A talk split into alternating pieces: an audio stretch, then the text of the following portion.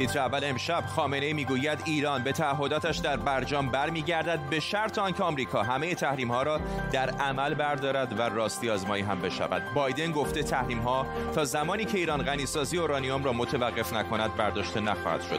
گره کور سیاسی یا اهرم‌های چانه‌زنی.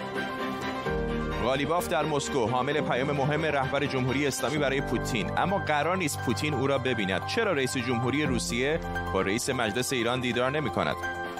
و چطور شغل‌های ناشناخته آینده بازار کار را تغییر می‌دهند؟ گزارش فوربس درباره مشاغلی که امروز نشانی از آنها نیست. به تیتر اول خوش آمدید.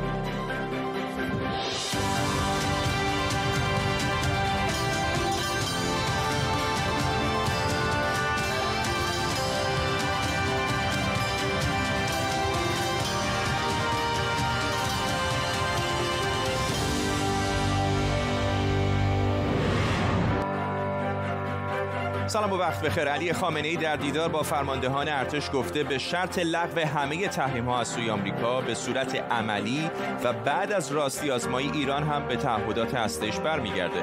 رهبر جمهوری اسلامی گفته سیاست قطعی و غیر قابل برگشت جمهوری اسلامی اینه و مورد اتفاق همه مسئولان هم هست و هیچ کس از اون عدول نخواهد کرد. اگر میخوان ایران به تعهدات برجامی که چند تا تعهد برجامی رو لغو کرده، اگر میخوان به تعهدات برجامی برگرده، باید آمریکا تحریم ها رو کلاً لغو کنه. جو بایدن هم در مصاحبه با شبکه CBS که قرار کامل اون چند ساعت دیگه پخش بشه گفته آمریکا برای بازگردوندن ایران به میز مذاکره تحریم ها رو برنمیداره. آیا آمریکا اول تحریم‌ها رو برمی‌داره تا ایران به میز مذاکره برگرده؟ نه. پس ایران باید غنی‌سازی اورانیوم رو متوقف کنه. این صحبت‌های بایدن و قبل از اون علی خامنه‌ای در حالی گفته شده که جواد ظریف وزیر خارجه ایران دیروز گفته بود در حال حاضر برای مذاکره با آمریکا هیچ توافقی در سطح کلان حکومتی وجود نداره. در طول برنامه به کمک کارشناسان و خبرنگارانمون این خبر و خبرهای دیگر رو دنبال می‌کنیم. پیش از همه جمشید برزگر، روزنامه‌نگار و تحلیلگر مسائل ایران از لندن به ما پیوسته. آقای برزگر، الان واکنش آقای بایدن رو هم دیدیم. در واقع واکنش اون البته نبوده چون این مسابقه کمی پیشتر ضبط شده، اما می‌خوام اینو ازتون بپرسم در موقعیت که دو رهبر الان قرار گرفتن آیا هیچ نشانه‌ای وجود داره که یکی از اونها حاضر باشه یک قدم عقب برداره و مذاکرات شروع بشه، یا این یک چیزی هستش که برای مدت‌ها ادامه خواهد داشت و به نتیجه نخواهند رسید؟ ببینید، مسئله فراگیرتر از فقط توافق هسته‌ای است. در واقع انتظاری که جامعه جهانی به طور مشخص غرب از جمهوری اسلامی داره این هستش که به یک کشور عادی بدل بشه. جمهوری اسلامی کاملا به این نکته آگاه است که اگر بخواد به یک کشور عادی بدل بشه یعنی باید در جامعه جهانی حل بشه و تن به الزامات و قواعد بازی در جامعه جهانی بده. این رو برای خودش خطر سقوط قلمداد میکنه جمهوری اسلامی و فکر میکنه اگر یک کشور یاغی باشه که هر جا دلش خواست به قواعد تن نده راحت‌تر خواهد بود و ثبات و امنیت بیشتری خواهد داشت. مثلا فرض کنید کره شمالی که در انزوا به سر میبره ولی خب رژیم سیاسی اون یک ثبات و امنیتی داره در مقایسه با نظام‌های سیاسی دیگه که تلاش میکردن در جامعه جهانی حل بشن ولی بعد با تحولات درون جامعه اینها ثباتشون از بین میرفت. مثلا فرض کنید که رژیم مصر حسنی مبارک که روابط بسیار نزدیک و خوبی با آمریکا داشت. این تلقی است که باعث میشه در واقع نخوان به اون سمت حرکت بکنن. جمهوری اسلامی فکر میکنه اگر در واقع از ابزار تهدید غنی‌سازی اورانیوم دست برداره باید اون وقت در مذاکراتی که در پیش خواهد بود باید سر برنامه موشکی و سیاست‌های منطقه‌ای و اینها هم در واقع مجبور به مذاکره بشه. ولی اگر در این مرحله بایسته شاید غرب، یعنی این امید رو داره، شاید غرب کوتاه بیاد و مذاکرات رو محدود بکنه به فعالیت‌های هسته‌ای. ممنونم از شما جمشید برزگر، روزنامه‌نگار و تحلیلگر مسائل ایران از لندن با ما. موضوع رو از جنبه‌های حقوقی هم بررسی کنیم. آرش آرامش، حقوقدان و کارشناس امنیت ملی از لندن به ما پیوسته. آقای آرامش، فعلا که دو طرف به نظر میاد که موضعی دارن میگیرن که در واقع توپ رو در میندازن در زمین آن یکی، اما میخوام از نظر حقوقی ازتون بپرسم حتی اگر آقای بایدن بخواد چنین اقدامی انجام بده بازگردون آمریکا رو به برجام، چقدر از نظر حقوقی الان ممکن هست؟ خب بعضی از این تحریم‌هایی هستن که یک جانبه و توسط یک فرمان اجرایی رئیس جمهور میتونن لغو بشن. اکثر تحریم‌های زمان آقای ترامپ اینطور هستن. اما بالاخره برای رسیدن به یک تعهد، یک معاهده‌ای که هم قانون ایالات متحده حساب بشه و نشه اون رو یک دستی و به قول معروف فقط با یک فرمان اجرایی باطل کرد، نیاز دارن به رأی سنا. اینها البته یک سری پیچیدگی‌های خاص خودش رو داره، ولی اگر بخوایم به قانون اساسی ایالات متحده نگاه کنیم، فصل 2 قانون اساسی اختیارات گسترده‌ای رو در مورد سیاست خارجه به رئیس جمهور میده. از لحاظ اون بین دو تا خانه قانونگذاری، یعنی مجلس سنا و مجلس نمایندگان، باز هم مجلس سنا اینجا نقشش بسیار پررنگتر هست تا مجلس نمایندگان. به خاطر همین یک حالت مخلوطی خواهد بود از فرمانهای اجرای رئیس جمهور. اگر به نتیجه برسد سر مسئله مذاکره و بعدا برای یک معاهده، اون موقع معاهده‌ای که رئیس جمهور امضا میکنه و سنا اون رو تصویب میکنه. ولی اگر قضیه کاملا برعکس بشه، بگیم که مثلا بخواید یک سری تحریم‌هایی رو مضاعف بر اون بگذارید، هم با فرمان اجرایی میشه این تحریم‌ها رو گذاشت و هم با فرمان کنگره، یعنی رأی نمایندگان مجلس سنا و مجلس نمایندگان، بستگی به نوع و تایپ و به قول معروف اون مقدار و میزان تحریم و رفع تحریم هست و چه نوعی، از چه هویتی، از چه ماهیتی، که ببینیم فرمان اجرایی نیاز دارد یا یک طرح در مجلس نمایندگان یا سنا. آرش آرامش، حقوقدان و کارشناس امنیت ملی، ممنونم از شما. بالاخره بعد از حرف و حدیث‌های زیاد، قالیباف دقایق پیش وارد مسکو شد تا پیام خامنه‌ای رو نه به خود پوتین بلکه به نماینده ویژه‌اش تحویل بده. این صحبت‌های او لحظاتی قبل از پرواز به مسکو. قوام معظم رهبری همواره همیشه تأکید بر روابط راهبردی با کشور روسیه داشتند و این تأکید مستمر این اولویت را هم گذاشت که اولین سفر ما به روسیه با دعوتی که انجام شده باشه و یکی از برجستگی‌های این سفر هم این هست که در این سفر در همین راستای مسائل راهبردی حاوی پیام مهمی در همین چارچوب هستیم. مصداق پارسا همکارم از مسکو به ما پیوسته. مصدق، همین لحظاتی پیش آقای قالیباف وارد مسکو شد، چه میدونیم در مورد برنامه سفر او؟ در مورد برنامه سفر آقای قالیباف حرف و حدیث‌های زیادی گفته شده، از دیدارش با رؤسای هر دو مجلس پارلمان روسیه و همچنان دیدارش با آقای ولادیمیر پوتین که خب خیلی جنجالی بود. از سوی نزدیکان آقای قالیباف اولین بار اعلام شد در رسانه‌های روسیه، حالا در مطبوعات روسیه، من چیزی در مورد دیدار ولادیمیر پوتین، دیدار برنامه‌ریزی شده ولادیمیر پوتین با آقای قالیباف نخواند و بعد گفته شد که آقای قالیباف گویا پروتکل‌های مربوط به دیدار با آقای پوتین را نپذیرفته که 15 روز قرنطینه به گفته بعضی منابع بوده که از آقای قالیباف خواسته شده 15 روز در روسیه در قرنطینه بگذرانه که آقای قالیباف او را گفته شده که نپذیرفته. در برنامه‌هایی که دارند در مورد روابط دو جانبه حرف می‌زنند. مهمترین بحثی که وجود داره انتقال پیام آقای خامنه‌ای با آقای پوتین هست که خیلی عجیب هست. چند روز پیش محمد جواد ظریف آمده بود و حالا این پیام را نه آقای ظریف که آقای قالیباف به مسکو میاره و شاید همون بحثی که در برنامه خودت هم شد فردا رویش که آقای ظریف در گفتگو گفته بود سهم در سیاست خارجی ایران صفر هست، از 0 تا 100.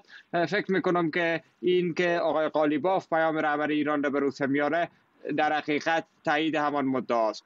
ممنونم از تو مصدق پارسا، خبرنگار ما در مسکو. احمد وخشیده، استاد دانشگاه ملی اوراسیا، هم از مسکو به ما پیوسته. آقای وخشیده، آقای قالیباف در توییتر خودش توییتی در واقع ریتوییت کرده از مشاورش که در واقع این رو داره اشاره میکنه که آنچه که او برای آقای پوتین آورده حاوی مطالب مکتوب بسیار مهمی و نکات راهبردی تقریباً بی سابقه برای آقای پوتین هست. ما جزئیاتی نمیدونیم در مورد نامه او، ولی میدونیم که این توافق 20 ساله ایران هم با روسیه نزدیک به اتمام هست. چه پیش بینی میشه کرد در مورد پیامی که رهبر ایران برای رهبر روسیه فرستاده؟ ما نه تنها جزئیاتی از نامه آقای خامنه‌ای نمیدونیم، بلکه جزئیاتی از سفر آقای قالیباف هم نمیدونیم. یعنی طی گفتگوهای تلفنی که آقای قالیباف با آقای والودین داشتن در ماه سپتامبر و در ماه نوامبر، خب قرار بر این بود که ایشون در نشست ماه می به روسیه بیان که نشستی است که رؤسای مجلس ایران و افغانستان و چند کشور دیگه حضور دارن. حالا به یک بار آقای قالیباف به مسکو اومدن. حتی در خبرگزاری‌های روسی هم ببینیم، جز اینکه حالا سفیر ایران در مسکو خبر اومدن ایشون رو اعلام کرده، هیچ موضوع دیگه‌ای وجود نداره. معمولا وقتی که یک مقام مسئول به روسیه میاد، خب خبرگزاری‌ها بیشتر اعلام میکنن، حتی ابتکار عمل این سفر مشخص میشه. به نظر میرسه با توجه به اون صحبت‌هایی که آقای قالیباف پیش از اومدنشون داشتن و حالا روی بحث روابط اقتصادی داشتن تاکید کردن، توی جلسه آقای ظریف هم به این موضوع نقل کردن. آقای قالیباف بیشتر با توجه به روحیاتشون دوستان خودشون رو سوپرمنی نشون بدن. حالا این بار در حوزه روابط ایران و روسیه، وگرنه خب پیشتر همواره یا آقای ظریف این پیام رو می آوردن و یا آقای ولایتی به عنوان در واقع دستیار آقای خامنه‌ای. ممنونم از شما احمد وخشیده، استاد دانشگاه ملی اوراسیا از مسکو با ما. ده‌ها هزار نفر برای دومین روز در اعتراض به کودتای نظامی در میانمار و حمایت از آنگ سان سوچی به خیابون‌ها آمدند. قطع اینترنت و فیلتر کردن شبکه‌های اجتماعی و حتی محدودیت خطوط تلفن از طرف ارتش هم جلوی برگزاری این راهپیمایی‌های اعتراضی رو نگرفت. سوده صدرائی، شهروند ایرانی در میانمار، از آخرین شرایط این کشور به ما توضیح میده. امروز توی شهر یانگون چیزی که من شنیدم حدود 11000 نفر توی اعتراضات شرکت کردن. با توجه به اینکه آخر هفته است، گویا مردم فرصت بیشتری داشتن تا تصمیم بگیرن به صورت حضوری توی اعتراضات شرکت بکنن.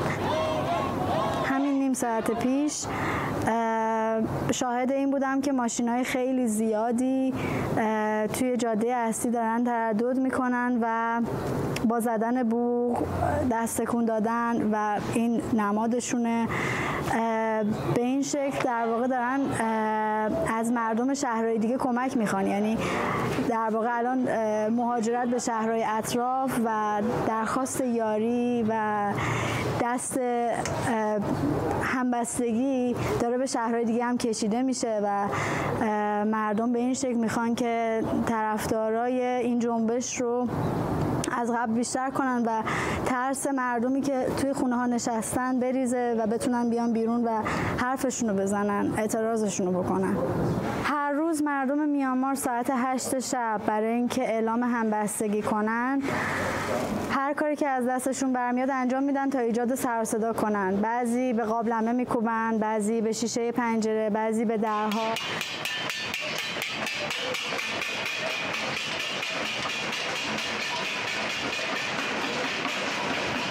و کسایی که دارن رانندگی میکنن دستشون رو میذارن روی بوق، حتی تریلیا.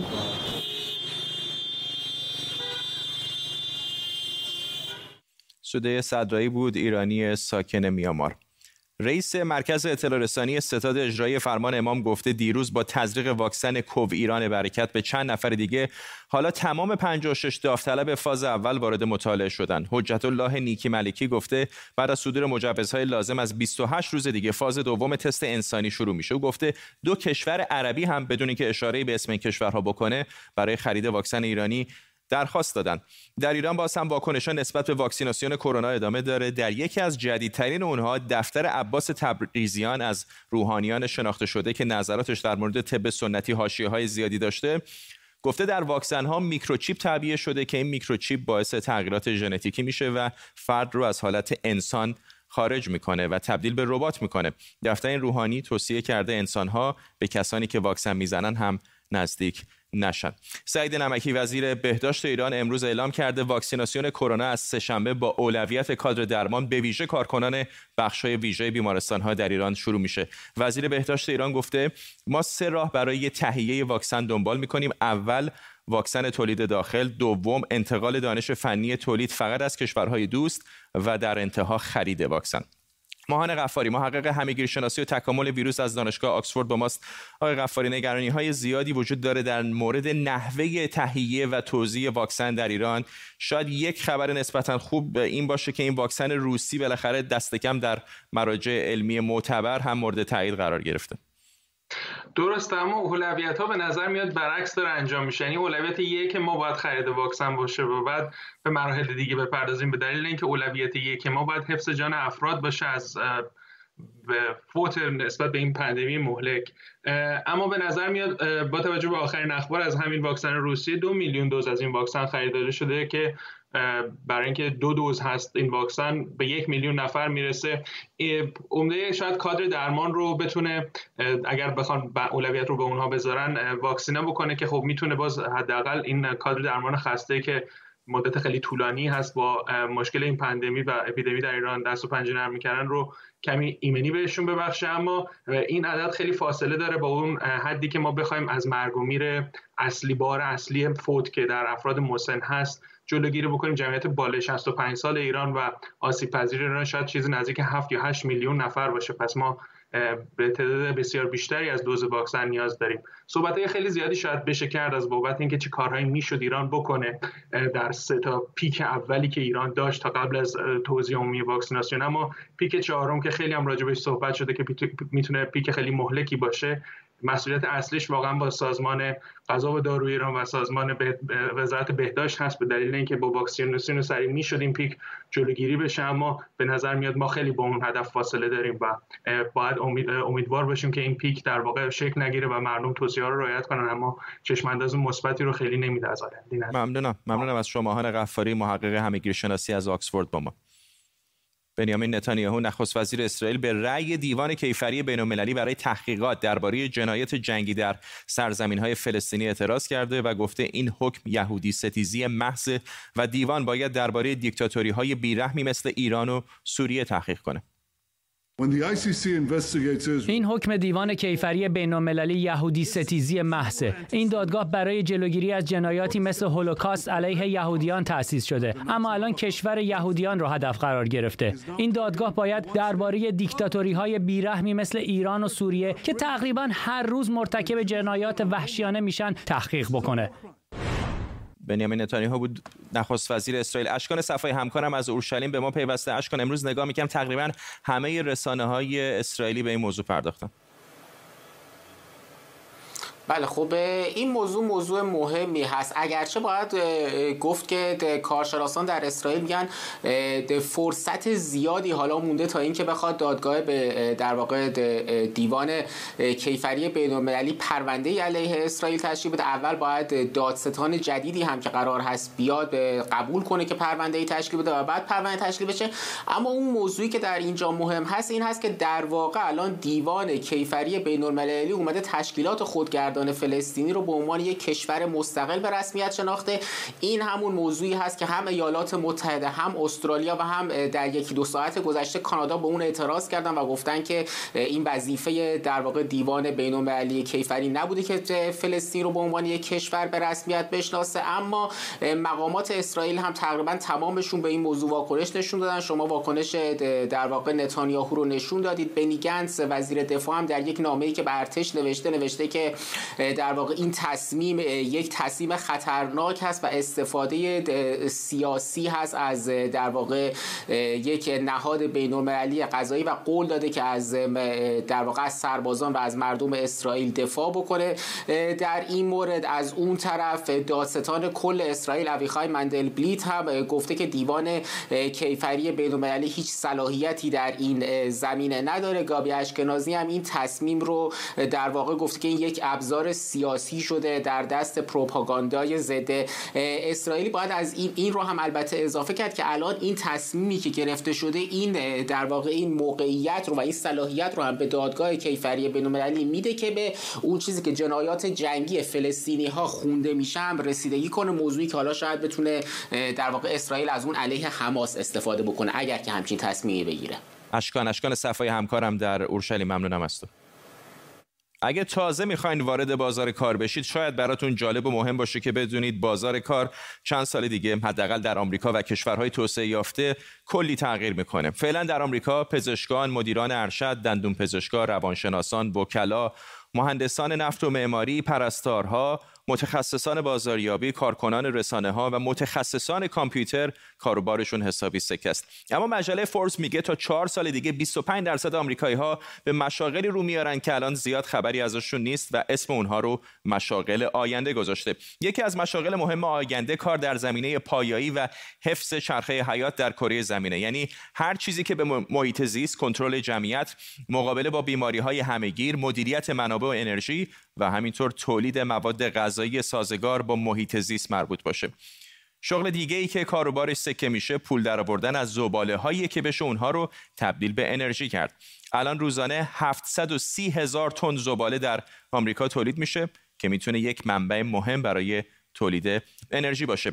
کار کردن در زمینه کامپیوترهای کوانتوم و هوش مصنوعی هم از شغل‌های پردرآمد در سال‌های آینده میشه که زندگی بشر رو عوض میکنه، هم به خاطر سرعت بالاتر در انجام کارها و هم به خاطر اینکه خیلی از کارهایی که ما الان خودمون انجام میدیم در آینده با کامپیوترهای کوانتوم و هوش مصنوعی انجام میشه. فناوری نانو در همه زمینه‌ها هم اهمیت بیشتری پیدا میکنه، از جمله گردآوری اطلاعات از سازوکار بدن ما تا بتونیم به موقع وضعیت غیرعادی بدن رو تشخیص بدیم. مهندسی ژنتیک هم جزء مشاغلی میشه که به زودی آدم‌های خیلی بیشتری سراغش میرن. و بالاخره بازی‌های کامپیوتری و تجربه کاربری که به انگلیسی بهش یوزر اکسپریانس میگن، اینا هم وضعشون خیلی بهتر میشه چون آدم‌های بیشتری باهاشون سر و کار پیدا میکنن. در کنار اینها از بین مشاغلی که آیندهشون درخشانه میشه به طراحی خانه‌های هوشمند، مشاغل مرتبط با فضا و اقیانوس‌ها و همینطور کار در صنایع خودروهای برقی و شرکت‌های رباتیک اشاره کرد. خلاصه اگر نمی‌خواید یک ربات شغلتون رو ازتون بگیره، باید از همین حالا دست به کار بشید.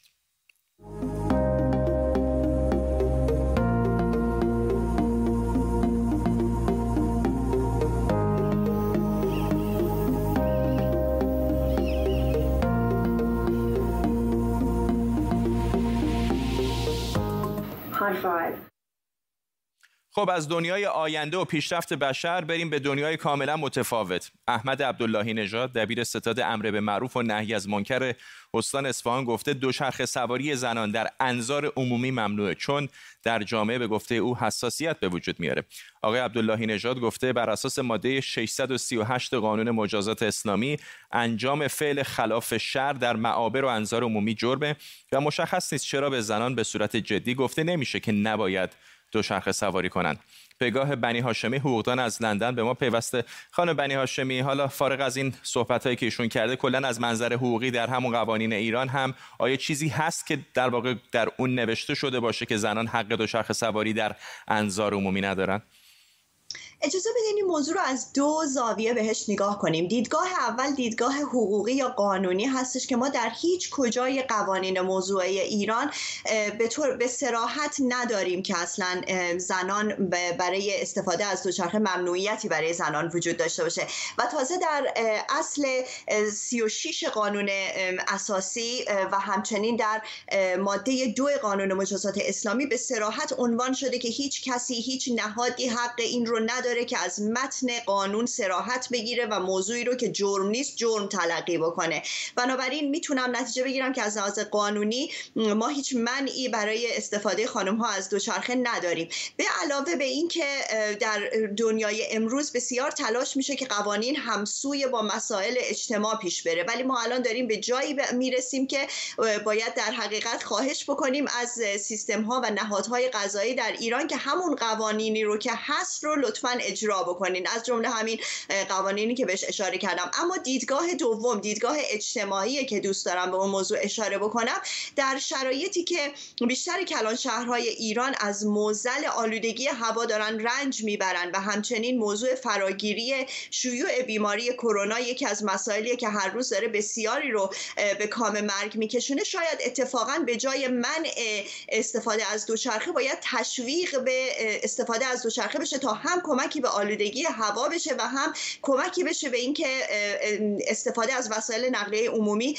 کاهش پیدا کنه و به این ترتیب موضوع شیوع ویروس کرونا هم یه مقداری در کنترل بیاد. اما نکته پایانی که دوست دارم به این موضوع اشاره بکنم اینه که با نگاهی به آمار ها در بین سال 91 تا 1400 نهاد ستاد امر به معروف و نهی از منکر چیزی بالغ بر 300 میلیارد تومان بودجه داشته. شاید با نگاهی به این بودجه بتونیم بفهمیم که چرا این نهاد اصرار به بعضی از قوانین این چنینی داره. خانم بنی هاشمی فرصت کمی دارم، اگر خیلی کوتاه فقط بفرمایید. خیلی چیزها هستش در ایران که الزاما در قانون غیر قانونی نیست، اما در متن قانون آمده که به شرطی که مثلا مغایر با قوانین اسلام نباشه. اینم میتونه بهانه‌ای باشه برای جلوگیری از دوچرخه سواری.